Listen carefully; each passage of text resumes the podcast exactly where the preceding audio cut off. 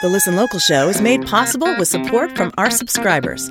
For as little as $2 each month, you too can support local music, art, and creative people, places, and things in San Diego, Big Bear, and the high desert. We love Berkeley Sound and Zen Mastering for sponsoring the show. Thanks for listening.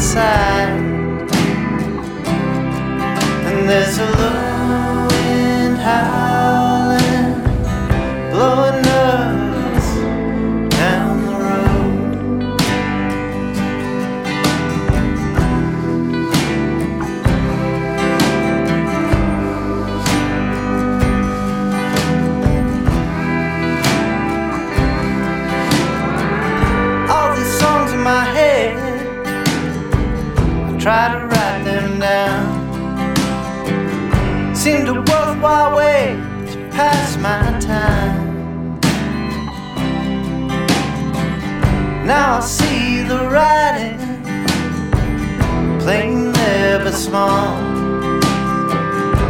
I wish I had identified that there's a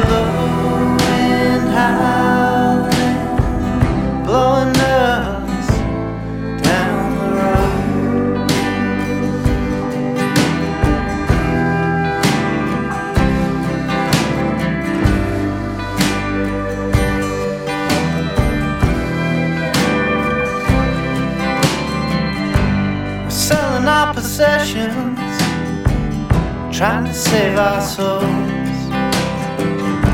There's gotta be more to this life. After all these years, all I really know is that music makes me feel alright. And there's a low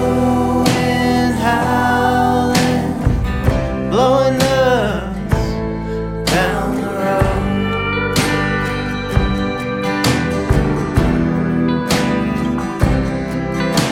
Sometimes all we really need is a lazy country melody.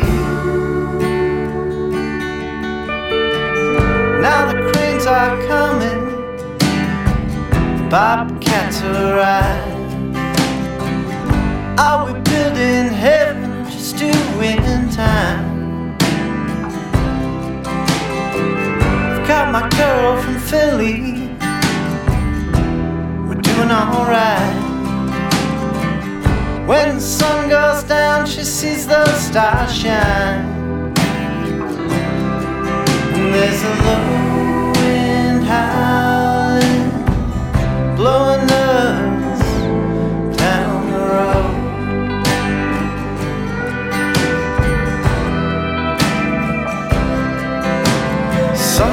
Sometimes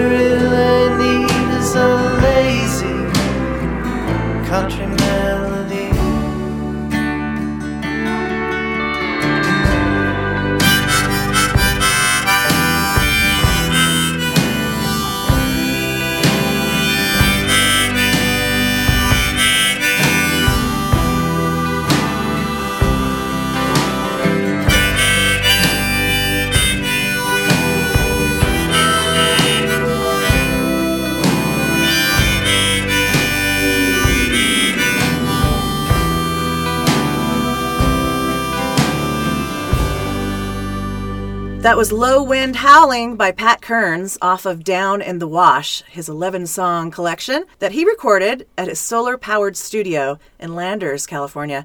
My name's Catherine. It is the Listen Local show, and I have Pat Kearns in studio with me. Welcome, Pat. Hey, thanks for having me here. Thanks for coming. I'm a big fan of, of this new collection. When did you put it out? Down in the Uh, Wash? it came out last year, 2019, Okay. May of 2019, on a little Long Beach label called Astro Lizard Records. nice. Out of Long Beach. Yeah. Cool. So tell me about the studio. I'm dying to hear all about your solar powered situation. Man, that's a complicated story. So I'm a professional recording engineer, mixer, mastering engineer. I do all kinds of things audio related. Yep. I used to have a, like a large, you know, decent sized facility in Portland, Oregon, and I lost it. And we are in the process of uh, replacing it with a proper place on our land. But uh, currently, I've been working out of our cabin that we're living in in the interim, which is not much bigger than your trailer, maybe twice, Yeah. two and a half times the size Okay. uh, uh, yeah, it's just a teeny little place, and uh, my wife Susan and I live there. Okay. And I work in a picnic table in the corner with my monitors set up on a, you know, the wide ends of the picnic table, Right. and uh, uh, have a bunch of outboard gear. And it, the cabin's too small to do much tracking in. Although I I tracked down in the wash, everything was done there. That's so cool. But that was like kind of part of the challenge, uh, and it was, uh, you know, a little touch and go because there's drums on the record, and we cut things live. yeah. We didn't. I tried to do it the way because I thought, oh, like nothing will work. I'll just have to uh, overdub everything in this cabin. Like, Yeah. there's no way we can get everybody in here Right. playing. And I started doing it that way, and the songs were coming out really. Uh, uh, I just didn't enjoy listening to them. Okay. And so uh, we gave it a try. Of I had Tim uh, from Tim Chinook from uh, the Adobe Collective came over to the house, and me and Susan and him played his little trio with me on acoustic guitar, Susan on bass, either upright or uh, electric, and Tim played drums, and he played them really quietly. And I kind of there was this weird glass like wall, three part wall that uh, the previous owner left behind with Oh, wow. window, windows in it. Yeah. Oh, I set that up in my corner to kind of give the acoustic guitar a little isolation, and Mm-hmm. we cut all the vocals live too, like in that setup. that's crazy. And so it was like, yeah, a challenge. You had to make sure it was actually going to work. Uh, we never, this never happened, but we were all, always concerned about like Tim overplaying, just being too loud, Right. and then it was like can't really Right. control it. And I only had one song where, uh, and I don't know what happened there, but for whatever reason, the hi hat was like crazy. Yeah. And it wasn't like getting on the vocal or anything like that. It was just hard to deal with on the set. We- So, are you completely off the grid then? Li- You live. Mm-hmm. well, I'm on the water grid. okay. We're on Bighorn Water.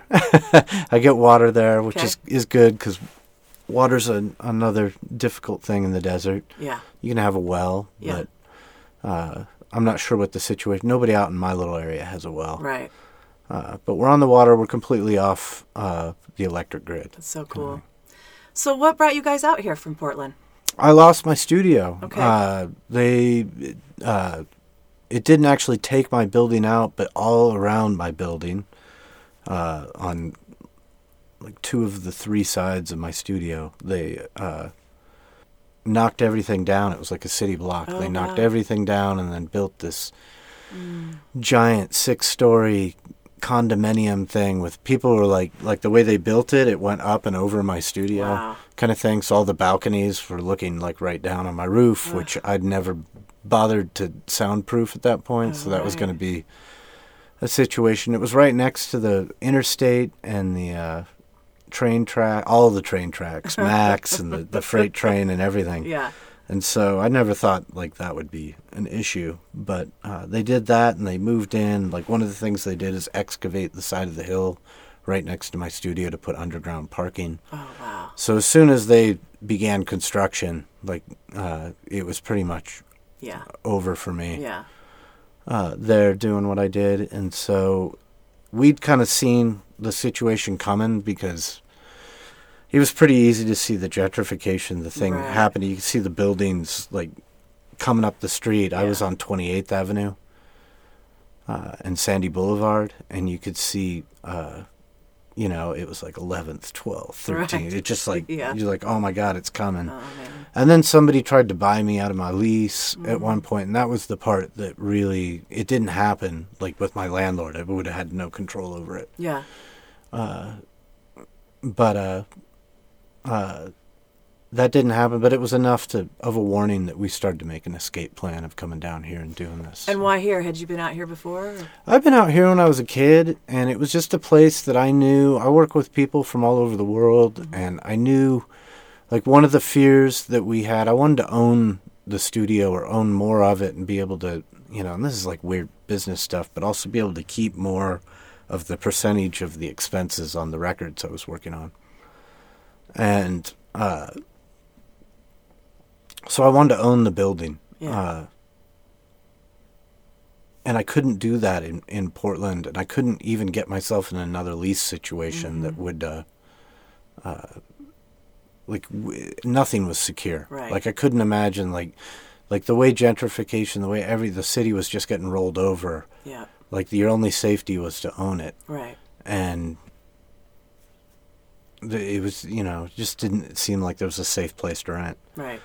Uh, but coming down here, uh, things were, you know, we could we could make it work by selling our house, and uh, things were more affordable, like in in the you know the the amount of investment to get it going. You know, uh, Absolutely. you get, you know, we ended up buying five acres. Nice. You know, five acres in. The city of Portland, Right. like I just can't Yeah. even imagine. Yeah. Not that I would need five acres, Yeah. but like it was just you know it was uh, just a a much safer way, and I felt like you know it's just ultimately about having control of our future, our, our our destiny. Especially with a studio with so much, you know, you have to build so much in there that you know it's. Well, that's my fear. Like once I things had I'd gathered so much stuff and had become so established that it was Mm-hmm. uh, I really needed the place to run for at least five years to really be putting myself back in a better financial situation. Right. And ten, like I was in my last place ju- just over ten years, Okay.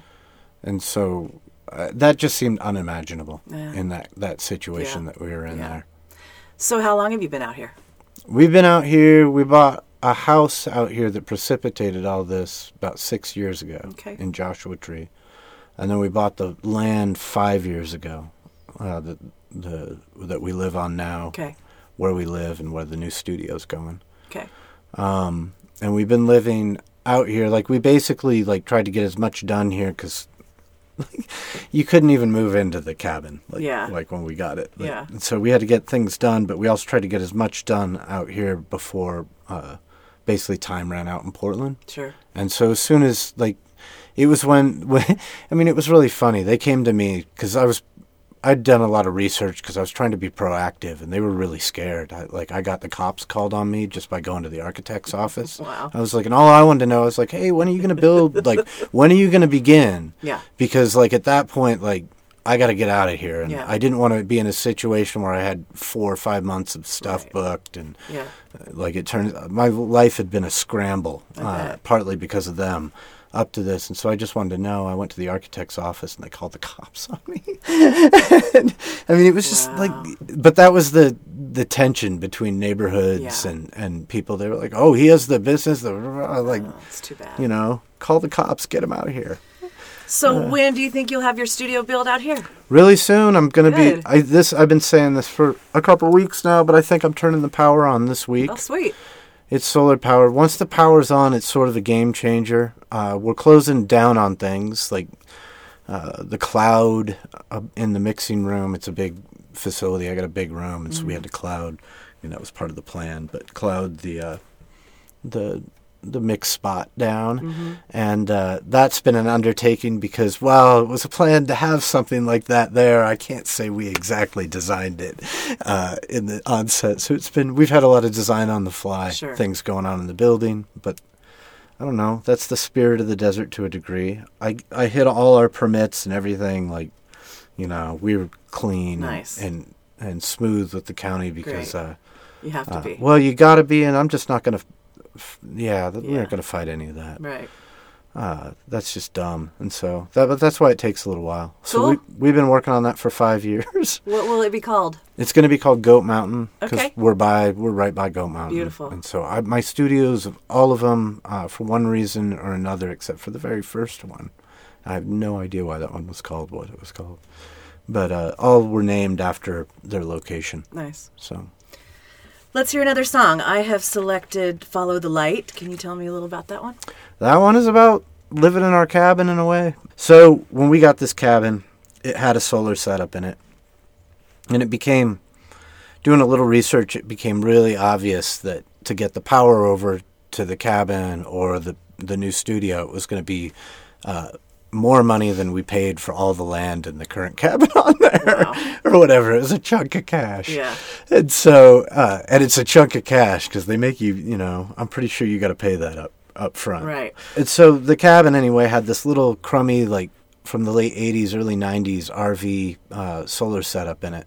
But I'd seen, you know, I figured people were on solar out here, and I'd seen like cabins out there and things. I was like, people are off grid. This is no big deal. Mm-hmm. Yeah. And I'd seen the guys driving around town with their, you know, call me solar. Yeah. I'll hook you up. so I called all those guys. As soon as I even mentioned that we were living in Landers, they were were not coming. Right. Like when then when we got to the off the grid thing, like they usually just laughed and hung up on me. I finally got a hold of this guy, but he was in Boston, Massachusetts, Oh, wow. who would actually talk to me, and he he was just like, "Man, how did you get yourself into this?" And he talked to me for a little while, and I was, you know, by now mad, and uh, he uh, uh, said, "Dude, you gotta, you're gonna just have to learn to do this yourself. It's not, you can do it. It's not that hard." And I, and so you know, you start reading everything, and I'd done some things like you know when I was in physics class in college, had a little solar panel, got a light going, things. So I knew knew some stuff. I was good at, at things like that. Yeah. and I would have repaired out of necessity a lot of my own gear. I'm not an expert of it here, but Mm-hmm. it was like you know I know a little bit of the the dangers of electricity and uh, and that it you know you don't have to be scared of it if you uh, Right. Uh, use proper safety Yeah. measures. And so we started fixing this thing, and it took a number of trips because at this time we were living still in Oregon, Oh wow. and uh, uh, and so we would come down uh, every like four or five weeks and be at the cabin for like four or five days, and uh, trying to fix things. And I think it took me four or five trips before about the fifth trip before we got it working, and it was amazing. I got got it on figured out what the issue was, why we kept blowing things up, and, and uh, uh, the first thing that happened because we didn't know it was going to happen. Like I got it on, it's like, is it working? I run in the cabin and the ceiling fan is Oh, like just like yeah. starting to Nice. crank up, and I'm like, oh my gosh, and uh, uh, and then you know, so we're flipping lights on and off, light switches, and things are going on, and uh, Susan's really happy and doing a dance. Yeah. We got all excited, and so you you know you get something like that going, you're gonna have a celebration. Yeah. And so Susan drove to town and uh, got a bottle a bottle of tequila and some oranges and limes and uh, and you know we we prepped the party kind of thing. But when she was on her way back into the whole Morongo Basin where we live, uh, this huge storm like came through the pass, and it was just it was weird. It just snuck up on everybody. Wow.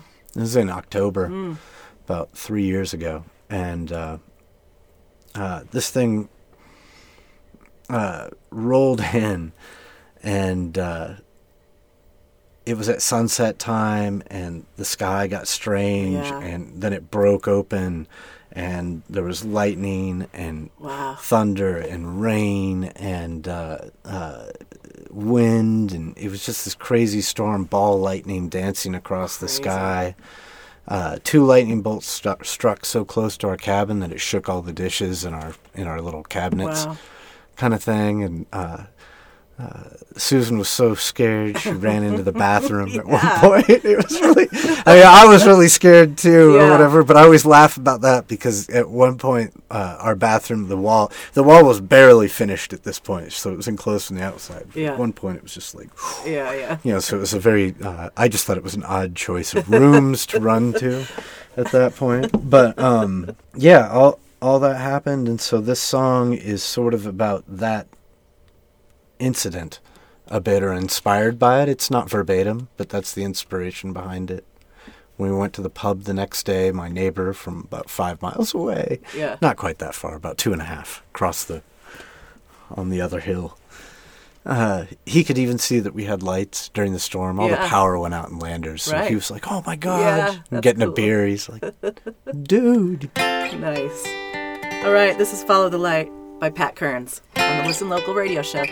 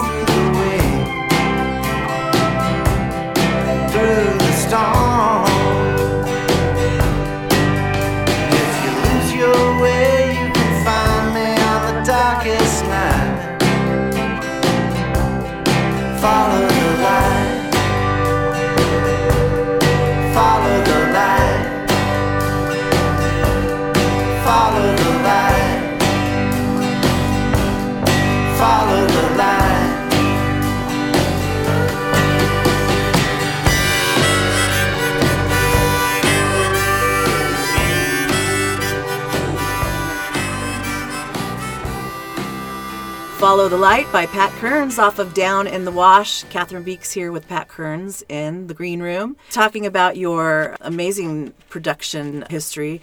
You are uh, on Wikipedia. I Hmm, yeah. found you there, and um, some of the cool stuff that you've done in Portland. Uh, your band Blue Skies for Black Hearts. A bunch of songs were, were in movies and Yep. TV and all that good stuff. Tell me about that. That was awesome. It was kind of an accident. Uh, it just started out as my studio project. I'd done a whole collection of things. Like after I rented other studios, I would bring my little. It was back in the days where not everybody had Pro Tools Right. or whatever. I didn't have Pro Tools in the late '90s at my studio. I got it in the early 2000s sometime. But I had this uh, little portable reel-to-reel 16-track Fostex machine. I'd take it from studio to studio and back to my studio, and whoever I was working on, like I would get their session musician to stay after, or you know somebody I like to stay after and help me out with my thing, Cool. press the buttons or play a guitar part or that kind of thing. And I had this collection of songs, and we mixed it at Tiny Telephone in San Francisco because uh, I was friends and still am, but fr- uh, friends with John and working for John Vanderslice, and uh, it was amazing how it turned out. It turned out better than, uh, than I thought. And Yeah. My girlfriend at the time was a DJ on the radio, and so I picked up band members because she played played it on the radios, just like you know, Yeah. hey, and people would call in and then find out it was a you know somebody that lived in their town. That's cool. I was like, oh, he's the bass player in that cool band. Yeah. Like, see if he wants to get together and play. Nice. You know, and I picked up a guy that way, and I picked up another guy that I met through Vanderslice at a show who was just a Vanderslice It's a fan. trippy way to build a band. It was an accident. It just kind of uh, accumulated, and over a couple, because I kept the project rolling. That was the first album that, like, I kind of came across both those guys, and uh, uh, the guy who I met through John, he became the guitar player in the band, and he played on everything else Yeah. for, that we ever did, and That's cool. and then uh, kind of I think it was about the. It was the third album that was recorded, but the second album that was released, it start we started to get picked up for like uh, uh, Nike in-store Yeah, installations, crazy. and then it, it just like it was weird. Things snowballed from there, and Mhm. it, it we had a good run. Nice. you know. You guys aren't playing anymore. No, no. Uh, it ran its course a little bit. I kind of, I don't know, artistically want to do something different at the moment. It's not. I wouldn't put it out of my thing, but the way that it's built, it's not something um, like I need other people. The way the songs are like the Beach Boys or girl groups, the way they're put together. Yeah. So there's a lot of call and response, or you need whole other vocal parts that like not one person can handle Right. or things like that. And uh, uh, rather, it's just like a lot of work to start that from the ground up Oh my gosh. Yeah. than have something that people like. If I have parts like that, they can kind of do almost whatever they want. Yeah. And it's cool. Yeah. Uh, instead of like the way that that all has to uh, function. Uh, but yeah. Um, that's that's kind of what happened. Okay. I, I can't I can imagine that we might do something someday, but Nice. it just hasn't been Yeah. at the top of my mind Gotcha. lately. So you're playing solo mostly, and and Mm-hmm. also do you play with Susan Yeah, Susan plays bass with me. Twiggy Pop? Yeah, that's what she's known as on I Facebook. Um, yeah, and that was just kind of fun too. She didn't play ever in any of my bands or anything like that. It was something that, um, you know, it's funny how that developed. Uh, I you, often like bounce things off. I'll go to other people. I went to my friend Greg Odell, who's a fantastic drummer, and I was working on my first solo album called So Long City, and. Uh, uh, I was stuck on. I had these four songs that I felt like, uh, and I had this new song which became the title track. "So Long City" was the main one. Okay. That I was like, I really want to do something with this. I think it needs to be more than just guitar, harmonica, and voice. But I don't know quite.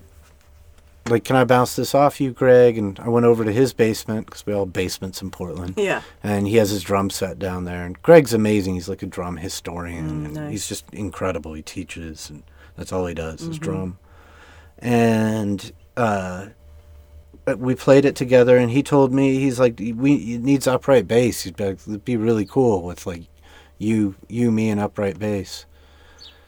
And uh, so my first thought was to hire this guy who uh, was always a session musician in my uh, studio. His name's Alan Hunter, and he plays with the Eels and uh, Catherine Clare and a whole bunch of really great people. He's just like awesome. Whenever I had him out in the studio on a session, like he never made the same mistake twice, Right. like or whatever. Yeah, so it's like he.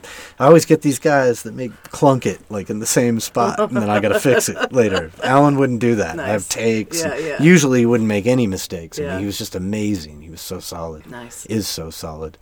And uh, but he was booked up. He was like I don't remember what he was doing if it was something with the eels or something. But he was like gone for uh, six months, and Mm-hmm. I was like, yeah, it's like I don't really like want to wait six months to uh, cut this thing. I was like, I kind of want to take care of it now. It was one of the later. This is the last group of stuff to be recorded for that album, too. And we, my wife had had an upright bass, but not really played it for years. And it sat in our living room. And I always, as a studio person, was like, "Oh no, don't sell that! Like Yeah. we might need that Yeah. someday." and uh, we would mess around with it, like, you know, after a few glasses of wine or that kind of thing, Right. like you know, but never seriously for years and years and years. But since Alan couldn't do it, it was like it was funny. Susan was the obvious like next choice Nice. uh, with all things considered.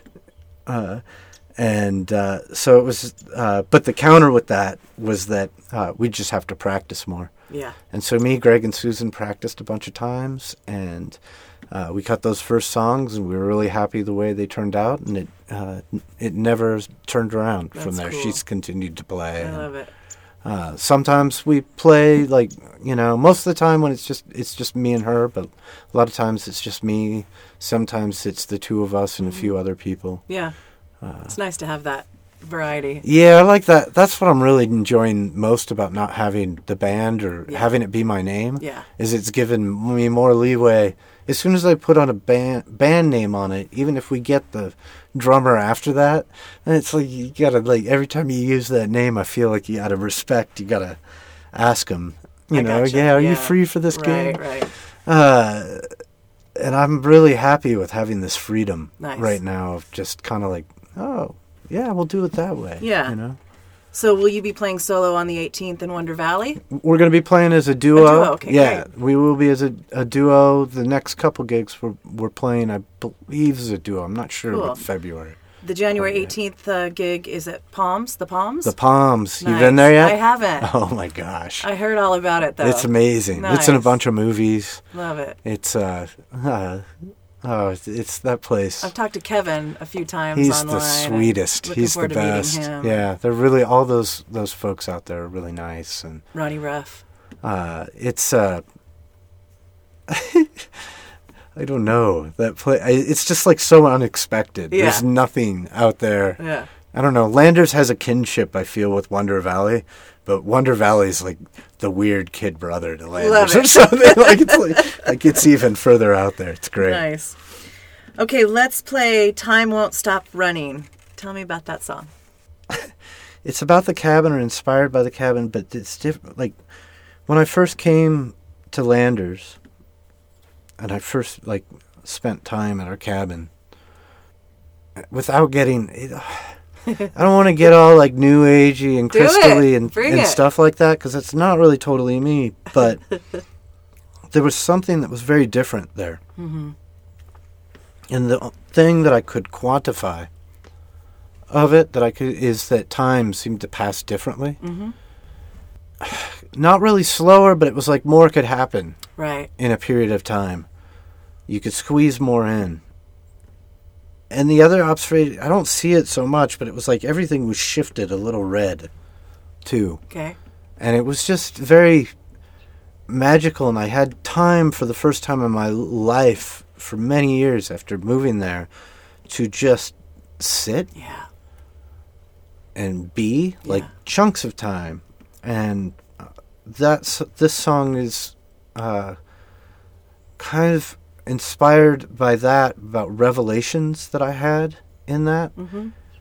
that i was having about that experience because that, that experience was happening while i was still living in portland but then it was also part of the song is a conversation between uh, a friend of mine and myself that we were having where uh, I just noticed like he was like, "Yeah, I'd do that," but like you know, and it was like ex- excuses or Mm. whatever, Yeah.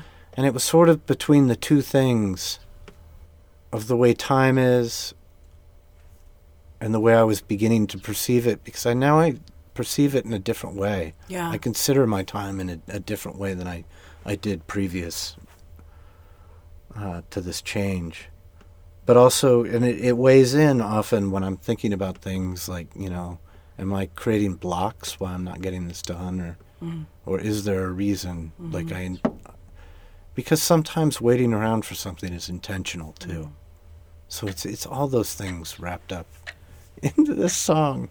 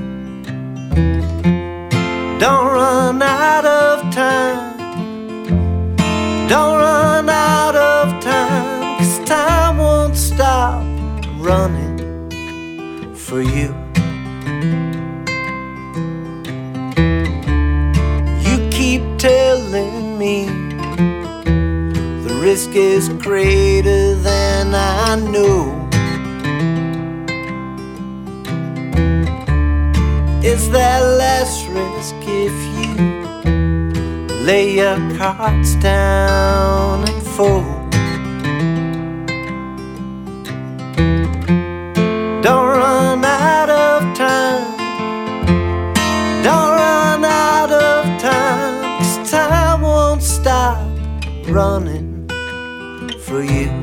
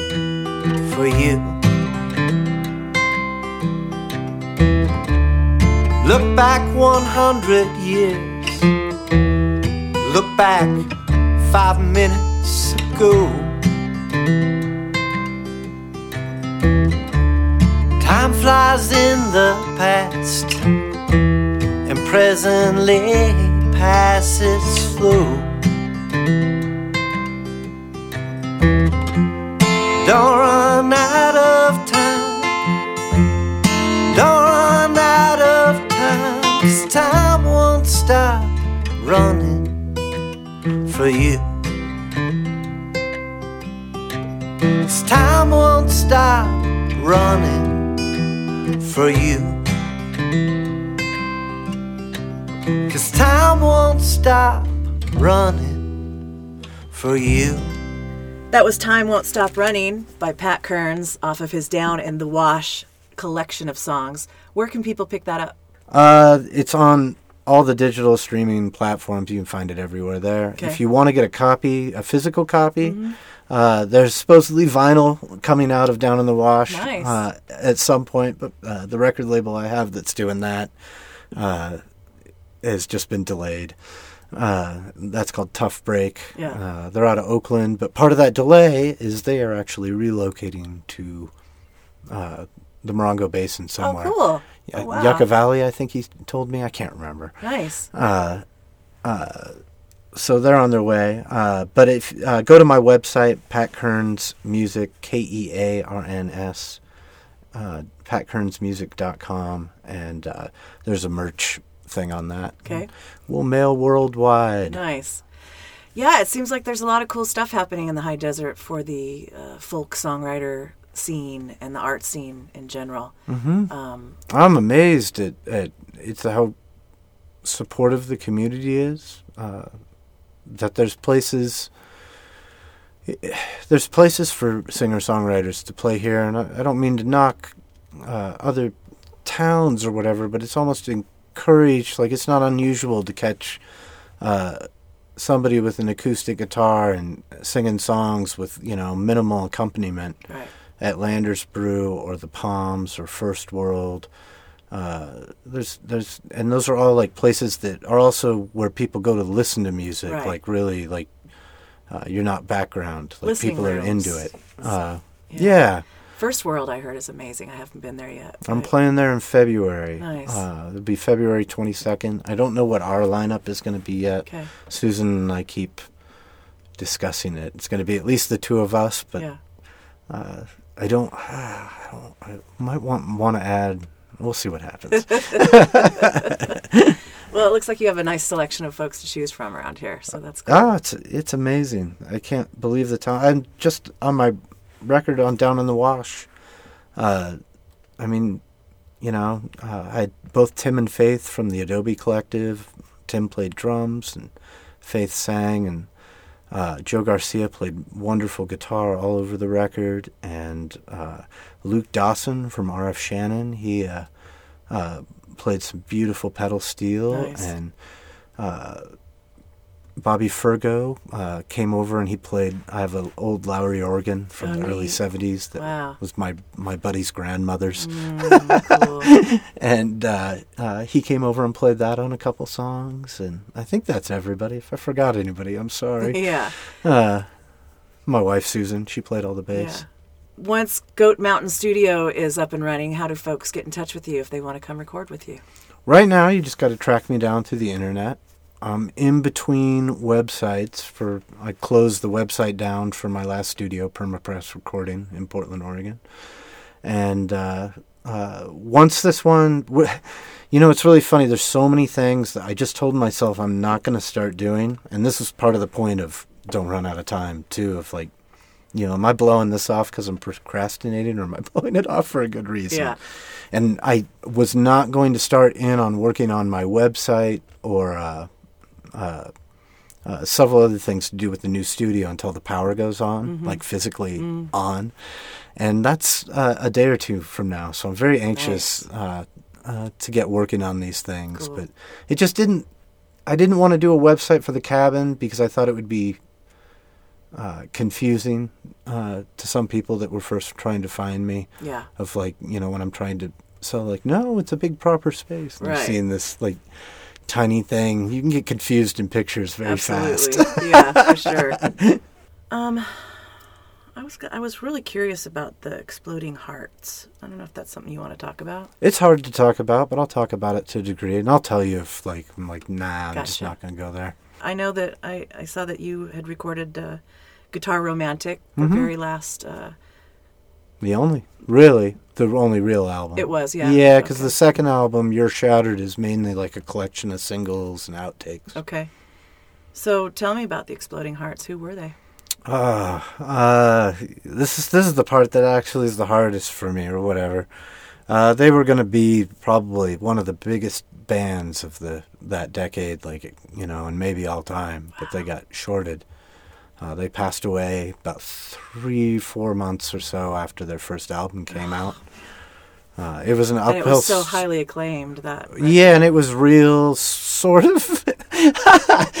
I hesitate on this. It was real hype, uh, but it was also like uh, Adam was a genius at, at at like I think Adam po- Adam was the main like front man of the band, and he posed as multiple people on the internet Mm-hmm. Okay. and hyped the band that Yeah. way. Like, and he'd get people on on. Uh, uh, what were those boards we used to have? Chat rooms or whatever. Oh, yeah. He'd get people like arguing about the band on these mu- musician aficionado He was the music. original fake news. Yeah, he was totally ahead of the curve. He's amazing. Uh, but that was one of the ways they got the word out about the band, Yeah. whatever. But but when people heard it, like people went uh, crazy, Yeah. And it was uh, just uh, you know they were a bunch of scrappy kids. Uh, you know, I guess they were about you know eight, ten years, eleven years younger than me, somewhere in that, Mm-hmm. twelve. uh, and uh, we just made a record that it felt really special when we made it, Mm-hmm. and we made it in my little, you know, first studio called Studio Thirteen in Portland, and uh, like it was like even before getting to record it. I mean, I people who were our mutual friends were like, "Oh, you're going to be doing the Hearts record." You know, you're gonna love that. Yeah. That's you know, that's going to be a good record. And it was just so odd that everybody knew that because it was a very punk rock was very aggressive at that time. Yeah. We were all in the this punk scene, and Portland was a very rough port town. You know, so there was no like melody or doing what they were doing. Really, I mean, a few people were doing it, but it was like th- there was a schism between uh, you know, people like Elliott Smith and uh, and the Exploding Hearts, and I sort of like, I think I got the job because I I rested right on that Yeah. schism, and yeah, it was just things were going. They played their first couple shows out of town. They rolled the van and died. And so, but you know, they got a, some acclaim even before they passed. Uh, uh, the my favorite one uh, was Maximum Rock and Roll, which uh, I think just recently folded. Uh, but they, you know, it was like a major punk magazine for me growing up. Us people on the West Coast that were in that scene. Yeah. And they put them on the cover Oh, of the magazine as for album of the year Wow. with the quote that said probably best album of the last five years Nice. too. It was like it was like that album kind of like connected with so many people in that way that they had that reaction to it. Yeah. And it seemed really it was like one of those it, it happens more often now. I hear these records where you're like, God, is that new or is that recorded a long time Yeah. ago? But it was one of those first records that was timeless Mm-hmm. In that way of this modern era where you weren't really sure like when exactly it came from. It was just you know, it was beautiful. Beautiful record. Guitar Romantic by the Exploding Hearts. Check it out, you guys. All right, let's uh, play one final song, and you get to pick it, Pat. Tell me Ah. about it. Let's do uh we've done three from down in the wash. Yep, Can we do one one from So Long City? totally. Let's do uh, When You're New to Town, which was the first song on my album So Long City. Okay. And uh, it's just things I think about. I still feel new to my town to some level.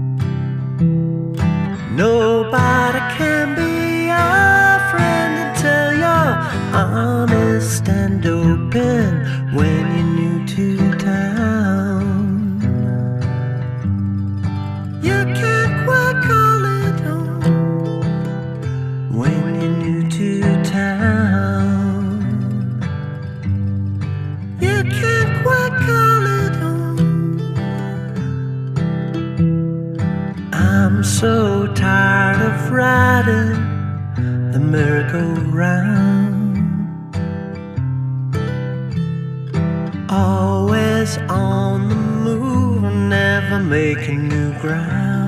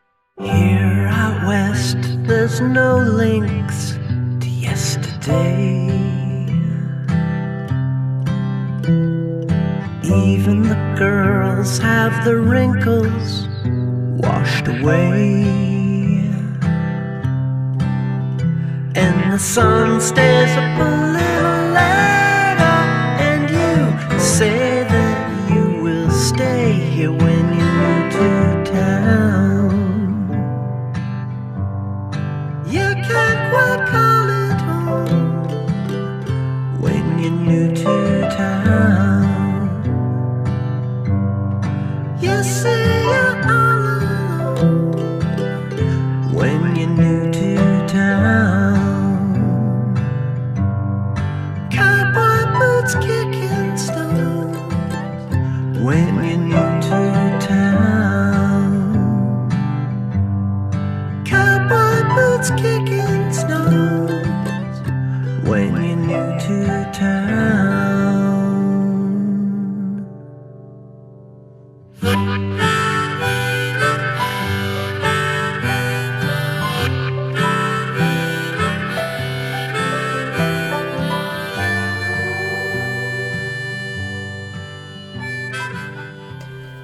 Town by Pat Kearns off of So Long City. Great song. So Long City's available still. Folks can buy Oh, yeah. that as well. All all the same places. I I I'm coming down to my last few physical copies Okay. of that one of CDs. No one has a CD player anymore anyway. You know, I still sell them. Uh, I sell a lot of them, and I like them. I buy them, but I buy them for. Uh, uh, it's really funny. Uh, they're the best sounding thing to me, but I buy them because I'm a mastering engineer. Okay. And so, like, I often. It, it's a pain out here. Like when I need something, I need it. I order it off Amazon. Right. Uh, but uh, generally, like I'll end up at Amoeba or something like that, and uh, uh, buy like you know the last five best sounding CDs I've heard that have come out that year to try to see, because I could take it and put it on my meters and look at it, Oh, right. the the fi- Yeah, thing, and it just yeah. tells me a lot of information Yeah. about what we're doing. Like, are are- are we getting louder at this point? Or are we finally backing off? Are we, you know? Uh, you know, it, it's been things have mellowed out, but things got crazy a few years ago where uh, uh, uh, it just really the the different trends that were happening. Yeah. A lot of punchy bass. Yeah. it was cool. Nice. But yeah, I like it. So, besides getting the studio up and running, what is your immediate goal for the next year? to get the studio up Yeah. and running, that's uh, yeah, that's. Uh, I mean, I have my hand in a bunch of things right now. I'm selling solar panels as well on the side because I got into this. Yeah. that way. So if you need solar power, Good to uh, know. on grid or off grid, come talk to me. Awesome. I'm good for that too. And uh, don't if you're not in the state of California, I'm in five different states, so and expanding. Uh, just call me. Wonderful. Yeah. Uh, so a lot of things like that, but main the studio is my main focus. I'm sure that I'm I never stop writing, and I'm working on an idea or whatnot for a new collection of songs, a new album. And I'm sure with the new studio, like the one of the main reasons this happens is I got to try it out too, because uh, if you're just the engineer all the time, you never find out that the left side of the headphones is completely messed up when you go out there. That's true. Yeah. So I try to do a little both uh, so that it's a better experience for everybody. Nice. But yeah, so that's that's where I'm at with that. Cool. And you'll still be playing some shows here and there. Absolutely. I don't know how much touring I'm going to do. That's the thing we're talking about now. If I'm forced to go somewhere, I always add shows. Yeah. So that's that happens. Yeah. Uh, but uh, right now, I'm have no plans of really being outside of Southern California until late July, and uh, I go up. I work a festival up in Oregon uh, uh, in August, but maybe we'll do some dates then. But I don't know. We'll see. All right. Well, folks we'll have to catch you on January 18th in Wonder Valley, along with James Elliott Jones. And who else is playing that? Lauren Downer, who I haven't seen yet, but but uh, JJ is telling me he is awesome, so Nice. I can't wait to check him out. The. Palms. Is that a, a ticketed show or how does that work? You know, it's probably show up at the door and pay. Okay. I don't think it's very much. I think it says like five bucks on the poster. Awesome. It's in the middle of nowhere. I think the way JJ and I've had this discussion. Usually when I do shows, I put on he puts them on down at the Palms. I put them on up at Landers Brew. And I figure if you're going to drive all the way out there, uh, I'm not turning you away for not having the cash in your pocket or whatever. Like, come on in, Nice. like, do this. We can work. You know, if you really love the music, I'm sure you can figure out a way of taking care of us. Nice. Uh, and uh, uh, uh, so th- I'm sure that this is a, a similar kind of situation. Super Uh, cool. The Palms is, you know, man, it's such a destination. I mean, for some people, it's going to take them hours to get there. Right. so. Yeah. it's even an hour from from me here. Yeah, it's well, it's got to be more than an hour for you because it's 45 minutes. Oh, from me. Landers. Okay, Yeah. yeah. So yeah, wow. And then um, First World, uh, you'll be playing there Yep. in February, February 22nd. It's Saturday night. Uh, and that's a big Quonset hut kind yeah, of thing. it's awesome. Bobby First is an artist, a sculptor, uh, a welder, uh, a collector of desert refuse, Nice. and and he, you know, turns it into art. Yeah, and it's it's he's incredible, and he's created this place with Quonset huts and cement pads and trailers and uh, you know giant wood beam structures that that create uh, like second floors inside the Quonset hut, Yeah. things like that. He's got a great stage, great sound system. It's theater seating. Wow. Uh, it's the vibe uh, is just amazing there. Uh, it's just like a beautiful place to be, even before the music Right, happens. And yeah. you know, Cool. music in that kind of environment is uh, always a special thing. so. Absolutely. Well, thank you so much. It was so nice to meet you. And Really nice to meet you. a Big fan of your music and looking forward to hearing more of your work and checking out the new studio when it's ready. Yeah, pretty soon. Uh, once that light goes on, once that power goes on, uh, I think about two months before we, we start actually working in there. Very so, cool. All right, Pat Kearns, thank you so much for coming in. thank you. Thanks for having me. The Listen Local show is made possible with support from our subscribers. For as little as $2 each month, you too can support local music, art, and creative people, places, and things in San Diego, Big Bear, and the high desert. We love Berkeley Sound and Zen Mastering for sponsoring the show. Thanks for listening.